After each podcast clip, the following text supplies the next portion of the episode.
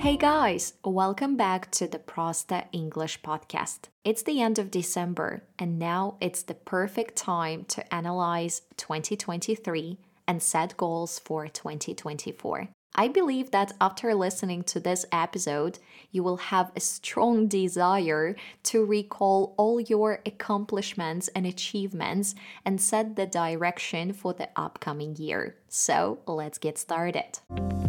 Point number one is to write down a list of the most memorable and vivid events. Nowadays, our brains are filled with daily information from all kinds of resources. Sometimes we don't remember what was happening a week ago, not to mention 10 or 12 months ago. Additionally, we tend to compare our lives with those we see on social media.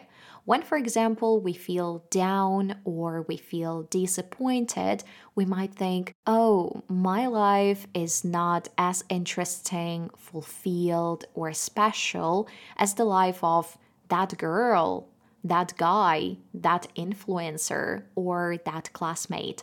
But in most cases, it's not true. We often take bright events in our lives for granted without focusing on them or keeping them in our long term memory. That's why I highly recommend taking a paper notebook and a pen, lighting a candle, and opening the photo gallery on your phone. Start scrolling through your photos and videos from January 2023.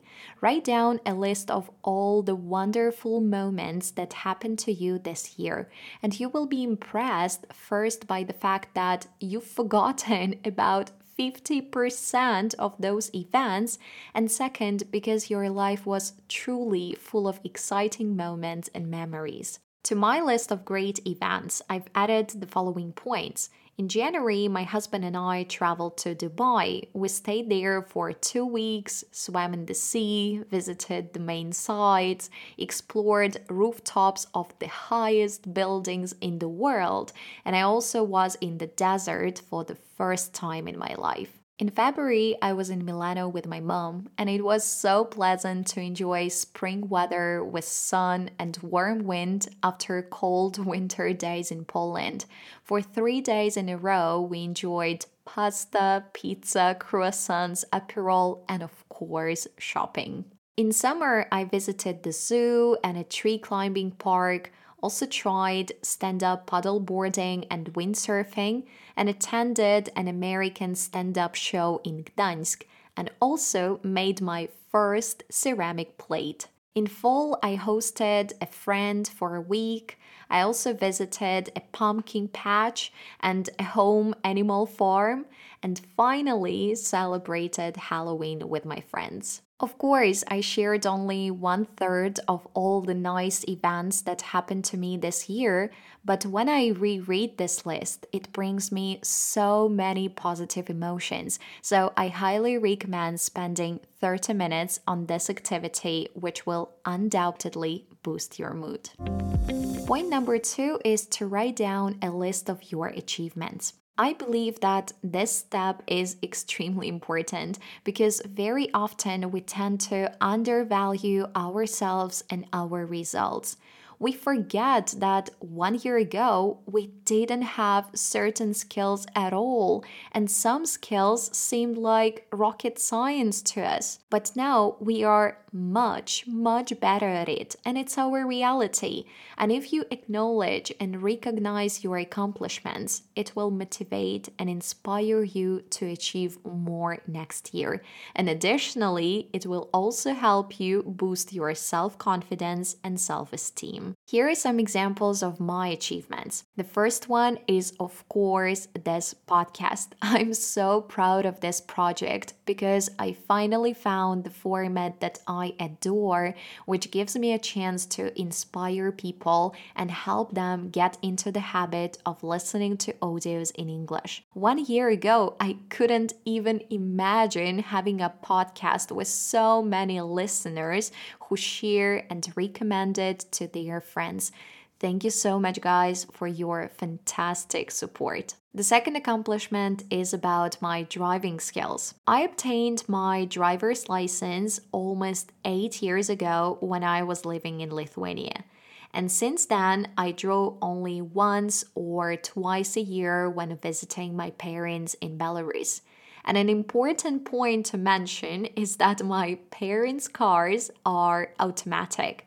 And this year, my husband bought a car for us, and I was extremely excited to finally have a car in Gdansk until the moment when I realized that it's a manual one and you cannot imagine my shock and irritation for the first months. I was always crying, saying that I would never be able to drive this car because I was so stressed and annoyed by this manual transmission. But after some time, it got better, and now I feel more confident driving a car. I can even drive when it's raining, snowing outside, or even when it's dark.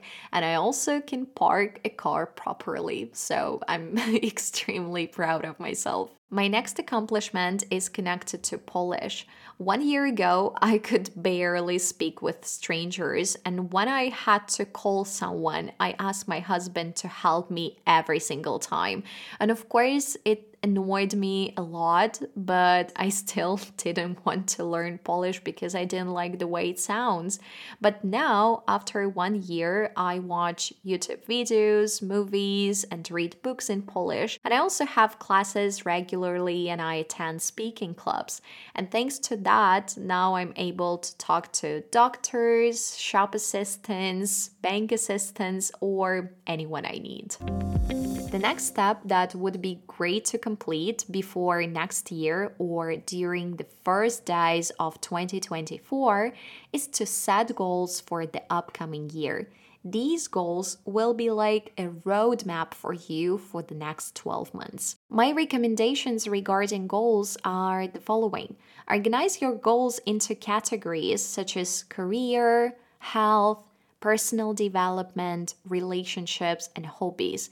And for example, if you have a goal to read 15 books next year, that might fit into your personal development category. Looking at each category, think about what worked well last year and what needs improvement. What points you would like to change and see different. And based on that, set goals that are specific, measurable, and achievable. And later on, from time to time throughout the year, review your list of goals and check whether the actions that you are taking bring you closer to your goals.